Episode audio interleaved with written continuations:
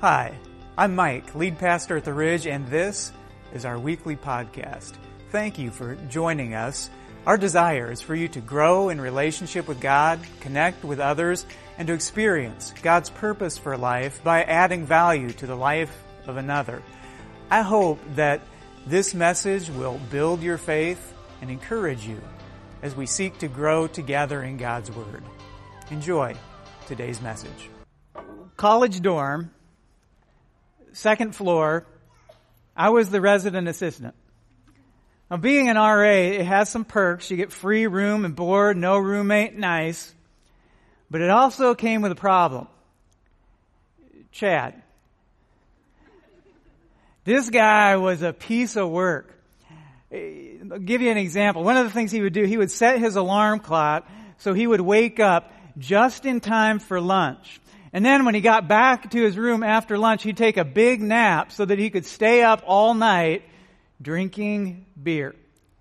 So he goes to bed at night. He's full of alcohol. Goes to bed around three o'clock in the morning. So guess what he has to do around four o'clock? Bathroom. But he doesn't want at four o'clock in the morning to go all the way down the hall. So I'll tell you what he did. Chad, he peed out his window. How would you like to be the, the poor people living in the first floor underneath him? Right? I mean, on a windy night, look out. Well, I was the RA, so I had a problem. Daniel, he has a problem. We're teaching through the biblical book of Daniel. It's in the Old Testament, and today we're at chapter 2, and we're just going to dig into chapter 2 and try and understand what God's doing in here. It starts this way, chapter 2, verse 1. In the second year of his reign, Nebuchadnezzar had dreams. His mind was troubled and he could not sleep. Ever had that? You know, a night that you're just filled with troubled dreams. Maybe you wake up in a cold sweat. Well, verse 2. So the king summoned the magicians, enchanters, sorcerers, and astrologers to tell him what he had dreamed. He didn't just want to know what his dream meant. Notice, he wanted them to tell him what his dream was. Well, why? Perhaps he forgot what his dream was, or maybe he was just setting that up as a test so that they would be accountable and couldn't just make something up. Well, his advisors, they end up saying to him, well, we, we can't do that. We don't have that kind of, of ability. So King Nebuchadnezzar, he decides to give them some additional motivation. Verse 5. If you do not tell me what my dream was and interpret it, I will have you cut into pieces and your houses turned into piles of rubble. I will have you cut into pieces and your houses turned into piles of rubble. Do you think he really needed to add, and your houses turned into piles of rubble? right? I mean, he had me at cut you into pieces. But get this, because we're, we're going to have Nebuchadnezzar in more chapters throughout Daniel. Understand who this guy is. He had a very distinct leadership style. You know, some leaders are like hands-on leaders and some are hands-off leaders. Nebuchadnezzar, he's like a heads-off type of leader. If you think that you have a difficult boss, Nebuchadnezzar, when he terminated somebody, he actually terminated them. Gone. Well, the royal advisors, they say, we're not able to figure out what your dream is or what your dream means. So, king, he says, okay, I'm going to do what I said I was going to do. Verse 13. So the decree was issued to put the wise men to death, and the men were sent to look for Daniel and his friends to put them to death. King Nebuchadnezzar, he ordered the execution of all the royal advisors, which included Daniel, Shadrach, Meshach, and Abednego. So Daniel, he's got a problem. He's got a life jeopardizing problem. What does Daniel do? Well, I'll tell you what I did. Remember my problem? Chad, the, the guy who got drunk and peed out the window? Well, the people living below him, they actually did come to me. They filed the complaint. Valid complaint. Probably complained too. And so here's what I did. Chad's roommate was a friend of mine. And so I convinced him to get up at 3.30 in the morning and close the window. Right? Think about that one. It only took two nights. I won't give you all the details. Let's just say that method, it worked. Problem solved. My general default when I have a problem, I'm, I'm, a guy, so my initial reaction, well, it's to fix it, to solve it, to figure it out.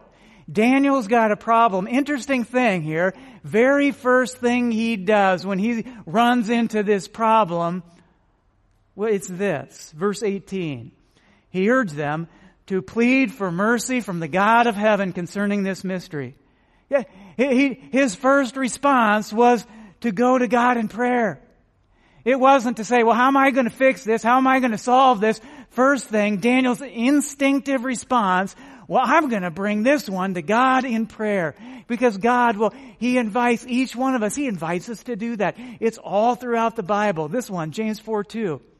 You do not have because you do not ask God. Or this, Matthew 7 7. Read this one with me. It says, ask and it will be given to you. Seek and you will find. Knock and the door will be open to you. Or James puts it this way, chapter 5 verse 13, is any among you in trouble? Let them will pray. Over and over and over and over. We see over 20 times in the New Testament alone, God is inviting us to ask Him for things. How many times do I try and solve it, figure it out, fix it, but not pray. The words that the Bible uses here to describe what we're invited to pray for, well, they're broad. It says ask for everything. Ask for anything, whatsoever, limitless terms. It's as if God is saying, I'm here, I'm available, you can decide how much of me you want in your life.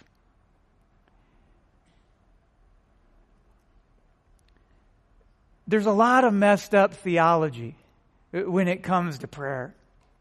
I won't get into all of those, but how about, how about this one? There's the theology that says this, that prayer is what you do to get God to do what you want. Huh? Um, I mean, the underlying assumption there is that God, He really isn't good and He really doesn't do good things unless we find a way to manipulate him or unless we find a way to twist his arm hard enough. That's not in here. We don't need to compel God to do good because God, well, He is good. We don't need to sway God to be loving because God, well, He is loving. He cares about us. He hears us. He responds to us, not because he has to, not because he's forced to, not because we manipulate him to, or we strong arm him to, or, or we just are persistent enough. We, he does that because that's who he is. That's in his character. He's good. He loves. He cares about you. He cares about me. Now, now does that mean that his answer to our prayers is always going to be yes? No. You know, my son Caleb was about six, maybe seven years old when he first heard this Chad R.A. story, and he was stunned. Remember, he said, he did that? He peed out the window? Dad, can I do that?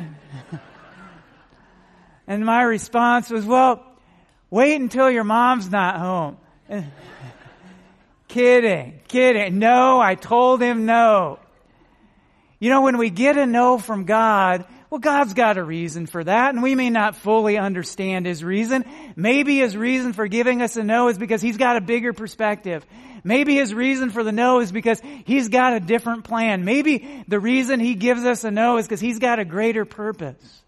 What, what is it that's happening in your life today? What is it that's in your heart, that's in your mind, that, that's troubling you? Well, God says again and again and again and again in His Word, well, share it with me. Share it with me. Connect with me. Let's have that time together. Just share it. And then listen and look for Him because He does, well, He answers. In Daniel chapter 2, we see right out of the gates, Daniel, he's got a problem, tough situation. He prays, Daniel, well, in this situation, he got a yes. God revealed King Nebuchadnezzar's dream to him. Well, and that's what this is. Here it is. It's verse 31 in chapter 2. It said, Your Majesty looked, and there before you stood a large statue, an enormous, dazzling statue, awesome in appearance. The head of the statue was made of pure gold, its chest and arms of silver, its belly and thighs of bronze, its legs of iron, its feet partly of iron and partly of baked clay. While you were watching, a rock was cut out, but not by human hands. It struck the statue on its feet of iron and clay and smashed them.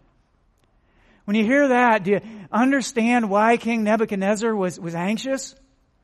I mean, I hear that. He's probably thinking, man, I'm probably that, that king. That's probably me. And what's happening here? This is kind of troubling. Does it mean that somebody's gonna assassinate me? Does this mean that somebody's got a plan to take me out? Does this mean that my kingdom is going to fall? Well, Nebuchadnezzar, he didn't have to wonder about this for very long because God also gave Daniel the interpretation. Verse 37. Your Majesty, you are the King of Kings. The God of heaven has given you dominion and power and might and glory. In your hands, He has placed all mankind and the beasts of the field and the birds of the sky. Wherever they live, He has made you ruler over them all. You are that head of gold. Well, I bet that King Nebuchadnezzar, kind of with the ego that he has, he probably really liked hearing that. Well, Daniel continues, verse 39, after you, another kingdom will arise inferior to yours. Next, a third kingdom, uh, one of bronze, will rule over the whole earth. Finally, there will be a fourth kingdom, strong as iron, for iron breaks and smashes everything. And as iron breaks things to pieces, so it will crush and break all the others. Daniel is saying that each section of this statue represents a global empire, and there were four of them. So here, here's the question that people have been trying to figure out throughout all of history. What are these four empires? Right? Daniel 2 saying there's going to be four empires. What are they? What are their names? Maybe, well, is China one of these? Russia? How about us? Maybe the United States. Are we one of these? I'm going to tell you specifically what I think these nations are. But before I do, we, we need to understand first verse 45. Says this, the great God has shown the king what will take place in the future. The dream is true and its interpretation is trustworthy. For Daniel and for Nebuchadnezzar, this dream whether it was a prophecy foretelling future events. For us, we live 2,500 years later. 2,500 years, that's a long time.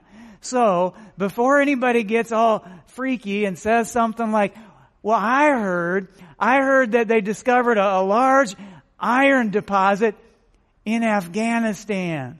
Afghanistan. Afghanistan must be this fourth layer. The, the end is near. The end is coming. Everybody needs to go get your bottled water and your canned foods and hide in a bunker. No. Right? No. Think. Use your noggins. Right? This is 2,500 years ago. 2,500 years. We live 2,500 years later, which means much of what is in here is no longer the future, but the past. 2,500 years later, we have the advantage of observing how much of this has already been fulfilled through the pages of history.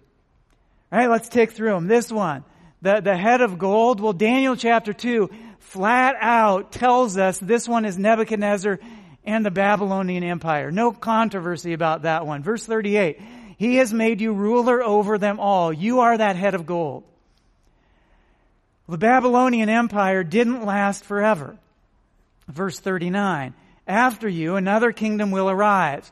Year 539 BC, the Persian army invades Babylon and defeats it. We're actually going to see that. That's in the book of Daniel. It comes a few chapters later. So this, this second layer, well, that's Persia. Third one, verse 39. Next, a third kingdom, one of bronze, will rule over the whole earth. Well, the whole earth. Historical fulfillment of layer number three here. Well, it's the Greeks. It's Alexander, the, the Greek. He spent most of his ruling years with an unprecedented military campaign. Verse 40.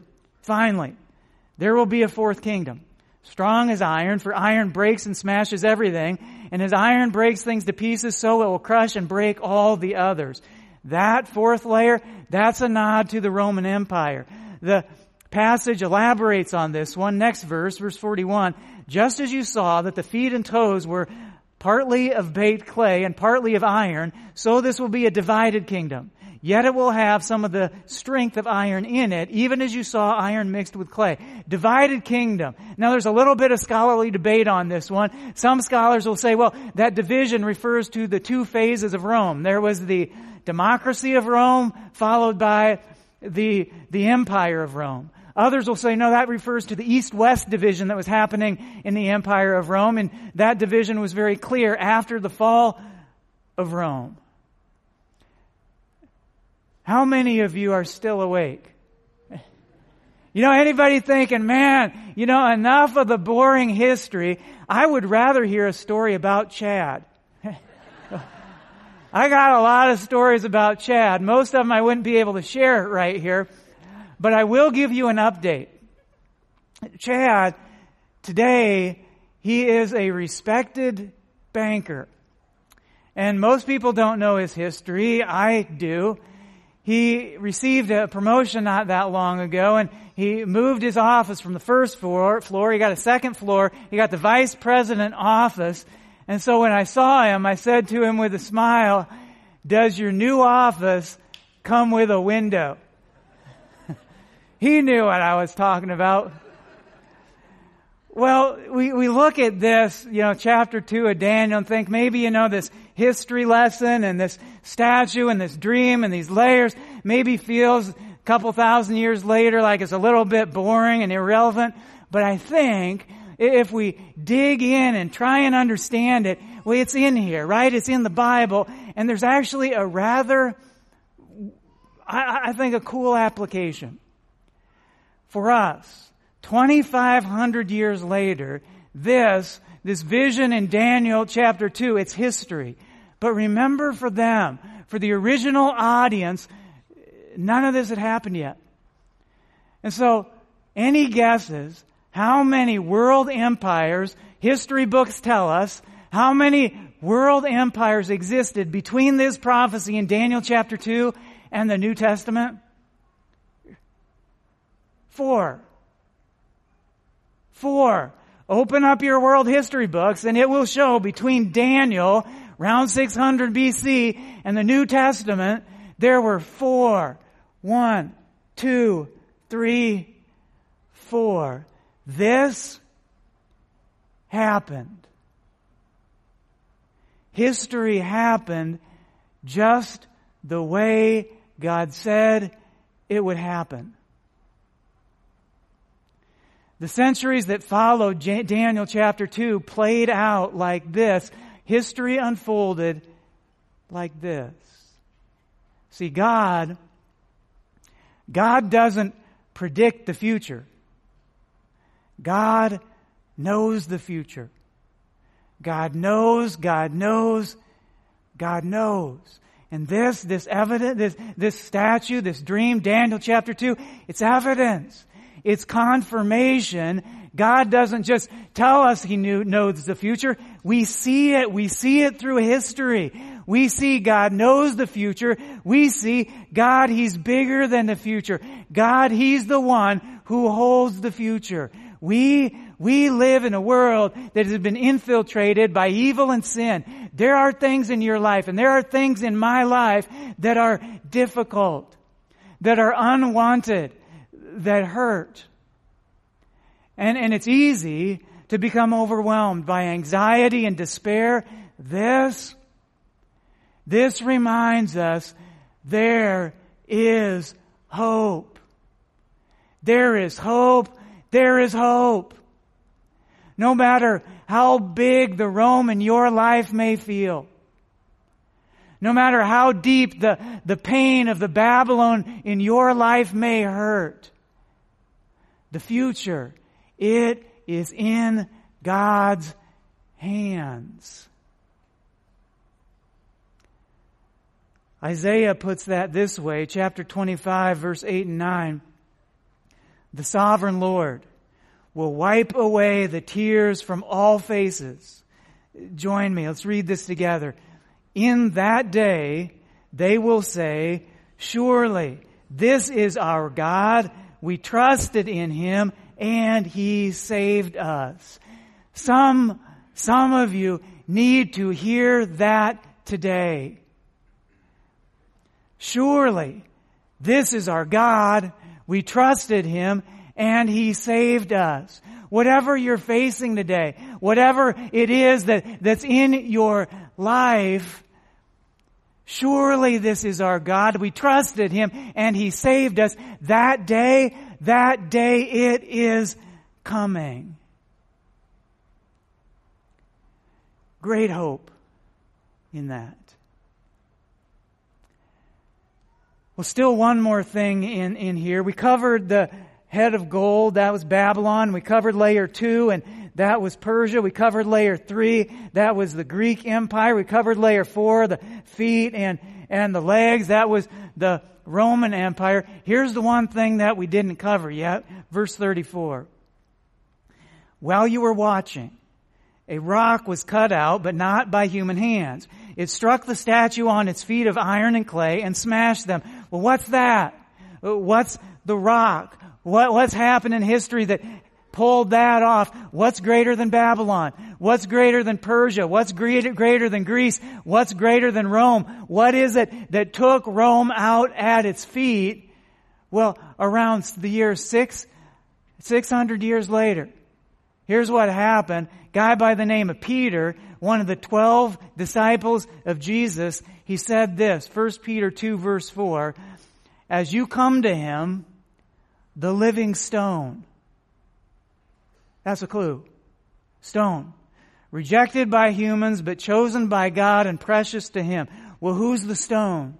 After healing a man who couldn't walk, Peter got really clear with us and he put it this way, Acts 4 verse 10. It is by the name of Jesus Christ of Nazareth, whom you crucified, but God raised from the dead, that this man stands before you healed. Jesus is, Jesus is what? Yeah. See that? Jesus is the stone. These things are starting to come together now. Peter says, and he knew this, he knew Daniel chapter 2. He says, Jesus is the stone you builders rejected, which has become the cornerstone. Salvation is found in no one else, for there is no other name under heaven given to mankind by which we must be saved. Jesus, Jesus Jesus, Jesus is the rock. You see this? They didn't know that back then. We know this now. Jesus is the rock that was cut out, but not of human hands. Ah, that makes sense. That's the incarnation. That's Christmas. Jesus is the rock that is greater than Babylon or Persia or Greece or Rome. And then check out what else Daniel says about him. Verse 44. In the time of those kings, the God of heaven will set up a kingdom that will never be destroyed, nor will it be left to another people. It will crush all those kingdoms and bring them to an end, but it will itself endure forever. Forever. Forever. See, Jesus, He isn't gone. And Jesus, He's not done.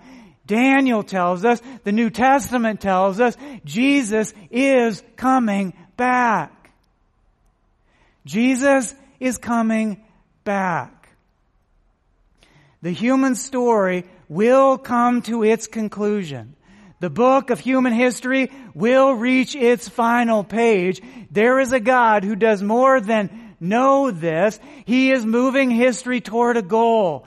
The world as we know it will come to an end. The dead will rise. Creation will be redeemed. Heaven and earth will be made new. Satan will be fully and finally defeated. Every knee on earth and under the earth and in heaven will, will bow and every tongue confess that Jesus Christ is Lord. Jesus is coming back. We don't know when. There's some mystery around that. You know, it, it, may, it may be a while. So go ahead. It's okay to buy green bananas. Right? Don't, don't get weird on this one. Don't get eccentric with this. Don't over fixate on the when. Jesus, He didn't tell us when, and He's got a reason why He didn't tell us when. We just trust Him with that. So let's close with this. Verse 44. In the time of those kings, the God of heaven will set up a kingdom that will never be destroyed, nor will it be left to another people. It will crush all those kingdoms and bring them to an end, but it will itself endure forever.